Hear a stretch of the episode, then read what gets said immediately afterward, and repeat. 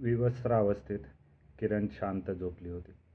खोलीत मंद प्रकाश पसरला होता, तो नाईट लॅम्पचा. किरणच्या मूळच्या गोऱ्या पान सतेज, लखलखीत कांतीवर नाईट लॅम्पचा तांबडा प्रकाश सांडला होता. चौकातल्या नियमांच्या प्रकाशात आपल्या अंगावरच्या कपड्यांचे रंग जसे बदलतात, जास्त खुलतात, तशी किरणची कांती आणखीन बहरली होती. मेनका, रंभा, उर्वशी ह्यांचं स्वर्गीय लावण्य आता इथं अवतरलं होतं. तिचे मोकळे सुटलेले केस उशीवर पसरले होते. पापण्यांचे लांब केस, मिटलेली जीवनी, तृप्त भाव, गोरा पानगळा कानांच्या स्वच्छ पाळा आणि पायाच्या टाचेपर्यंत नितळ, अंगावर कुठलंही लव नसलेली ती घडवलेली मूर्ती. आणि मी? माझ्या पायांवर, मांड्यांवर दाट केस. विधात्याने घाईगडबडीत मास प्रोडक्शनमध्ये ग्रँड रिडक्शन करून वस्तू ओरबडून काढाव्यात, तसा मी. ह्या गंधर्वकन्येने माझ्यासाठी पागल का व्हावं? आता ती शांत झोपली होती. वेताच्या छडीसारखं कुठंही लवणारं तिचं शरीर तृप्त झालं आहे. अंगावर पडलेला प्रकाश नाईट लॅम्पचा की तृप्तीचा? तिच्या उघड्या शरीराची तिला फिकीर नाही. मी सुरक्षित आहे, असं ती आता मिटलेल्या डोळ्यांनी सांगते. काही वेळापूर्वीची गोष्ट. ह्या पोरीने मला कितीतरी वेळ दिवा लावू दिला नाही. माझ्या विनवण्या, अर्जना फक्त नकार येत होता. मला एकदाच, एकदाच तुला संपूर्ण बघायची आहे. ती कानात पुटपुटत होती. नको ना श्री, प्लीज नको. काय होतं? प्लीज, नको ना. किरण, प्लीज. ती ओठांवर ओठ दाबून बोलून देत नव्हती. तिचे ओठ दूर होताच मी पुन्हा म्हणत होतो, सांग ना, काय होतं? पहिल्याच रात्री सगळं संपवायचं का? म्हणजे काय? उद्यासाठी काही ठेव ना. किती थांबलोय माहीत आहे ना? तुझ्याबरोबर मी नव्हते का? म्हणूनच आता कोणताही पडदा नको आहे अंधाराचाही. घाई पण नको. ऑलराईट, वेडा आहेस, आहे ते सगळं तुझंच आहे. लहान मुलासारखा आहेस बघ. म्हणजे कसा? दिवाळीच्या पहिल्याच दिवशी सगळी दारू उडवतात ती, उद्या आंघोळ करताना पहा, चालेल. तिने मला प्रश्न विचारला, पण उत्तराला सवड दिली नाही. विजेसारखी ती कोसळली. पुन्हा दूर झाली. आणि मग? सरी मागून किती सरी आल्या समजलं नाही. पारिजातकाचं झाड कोणीतरी हलवीत होतं. सडा पडत होता चारही बाजूंना. आणि मग अशाच एका आवेगाच्या अनावर क्षणी ती उठली. तिने आपण होऊन दिवा लावला. माझ्यासमोर उभी राहत ती म्हणाली, माझ्या राजा, घे, पहा, मला लुटून ने. मला ते सौंदर्य सहन होईना. क्षणभर अंधेरी चाले मला द्वैत पेलेना. तिचं तेज सहन करायचा एकच उपाय राहिला, आपण त्याचा एक पहाग होणं. मी हात उंचावले. तिने झेप घेतली. पराकोटीचं सुख म्हणतात ते इतकं क्षणजीवी असतं? हातात आलं म्हणता निसटतं? फुलपाखरू सुटलं. पंखांचा रंग तळहातात राहिला. अनुभूती आठवणीत विलीन कधी झाली समजलं नाही. पावलांच्या खुणा मागे न ठेवता पक्षी आकाशात जसा झेपावतो तसा तो क्षण आला आणि गेला. पाण्यावरचा तरंग पृष्ठभागावर थांबवता येईल. आकाशात विरलेला नाद पुन्हा मागे आणता येईल. पण तो क्षण पकडता येईल का?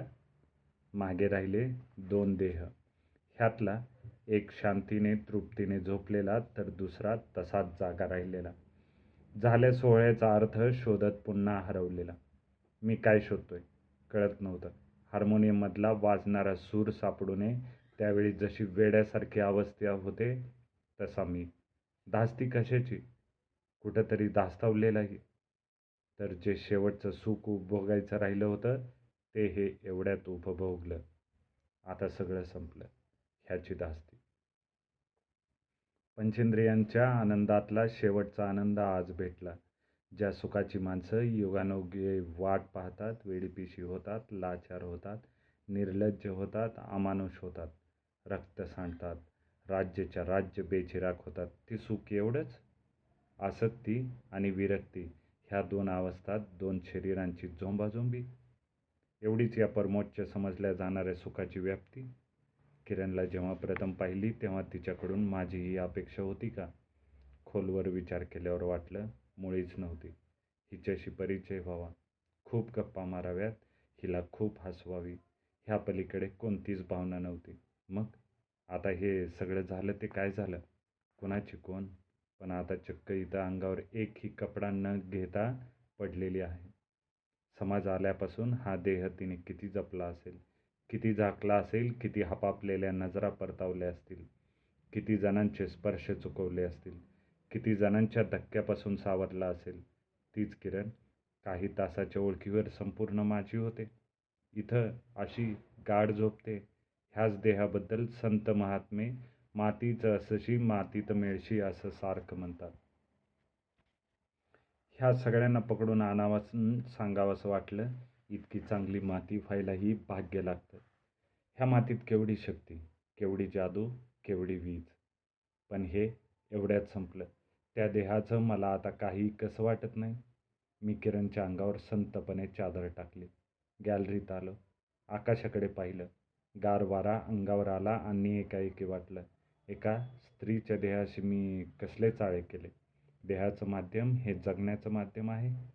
किरणला काय वाटेल? माझ्या शारीरिक बेडब हालचालींची मला शरम वाटली. त्याच तिरमिरीत आत गेलो. कागद पेन मिळवलं. लिहायला बसलो. पत्र चक्क पार्टनरला. रात्री एक वाजता. ह्या त्याच त्याच क्रियेला तू कंटाळला कसा नाहीस? हा प्रश्न मला पार्टनरला विचारायचा होता. तुमचा पार्टनर महाअवली आहे. तुम्ही असे तो तसा. तुमचं कसं काय जमलं? एकमेकात हेच मोठं नवल आहे. काय झालं? पत्र आलंय. ताबडतोब दे. मी वाटच पाहतोय. किरण फणकाऱ्याने म्हणाले पत्र कसलं निवळ चावटपणा. आंतर किरणने पत्र दिलं. पत्र कसलं? ते चिटोरच होतं. चांदनी रात सनम चांद के लच्छे लच्छे दोन उंगली चमडे के लिए मर गए अच्छे अच्छे. ह्या वेडपटाला काय म्हणावं? बहिणाबाईचा अभंग लिहून देणारा माणूस हाच काय? दुकानावर आलो तर दुकानाच्या पत्त्यावर आणखी एक पत्र. प्रिय पार्टनर समुद्राची ताकद टिटवीला समजत नाही. आकाशाची व्याप्ती गरुडाला समजत नाही. सुगंधाचं कोडं फुलाला उकलत नाही. एवढासा तू त्याहून एवढासा मी मला जीवनाचा अर्थ कसला विचारतोस? आणि त्याहीपेक्षा संभोगाचा अर्थ लावायचा असतो ते मुळात तुला कोणी सांगितलं? पाणी म्हणजे एच टू ओ. इथं सगळे थांबलेले आहेत. मूर्ख म्हणून नव्हे तर जाणकार म्हणून थांबले. पृथक्करण पाण्याचं करायचं असतं ताहण्याचं नाही हे त्यांना समजलं म्हणून. कोणता अनक्षणजीवी नाही. दोन इंच लांबीच्या जिभेवर पदार्थ असतो तोवर चव. खाली उतरली की घास. सुगंधाचं नातं नाकाशी घशातून आत गेल्यावर ती फक्त हवा. खरं तर सगळ्या पंचेंद्रियाचं नातं रसिकतेशी नसून तृप्तीशी असतं. तो क्षण संपला की रसिकता संपली. इतर अनेक गरजांपैकी तृप्ती ही गरज आहे. जो गरजू आहे त्याला व्यवहार सांभाळावा लागतो. व्यवहार नेहमीच साधतो असं नाही. तो सत्यासारखा कटू असतो. ज्या मनात रसिकता असते त्याच मनात कटुता निर्माण होते. तेव्हा जास्त काय सांगू? सध्या एकच वर्तमान काळ संभाळ. Present tense is the only tense it takes care of past and future. We look at it in correct perspective तुझ्यापेक्षा Kiran जास्त भाग्यवान असेल असं मला वाटतं. तू जागा राहिलास याचा अर्थ नंतर ती गाढ झोपलेली असणार. लक्षात ठेव. तिला आयुष्य समजले अथवा मुळीच समजणार नाही पण तुझ्यापेक्षाही ती खात्रीने सुखी होईल. There is a not single example of happy philosopher म्हणून हात जोडून विनंती करतो don't be a philosopher just be Kiran's husband तुझा पार्टनर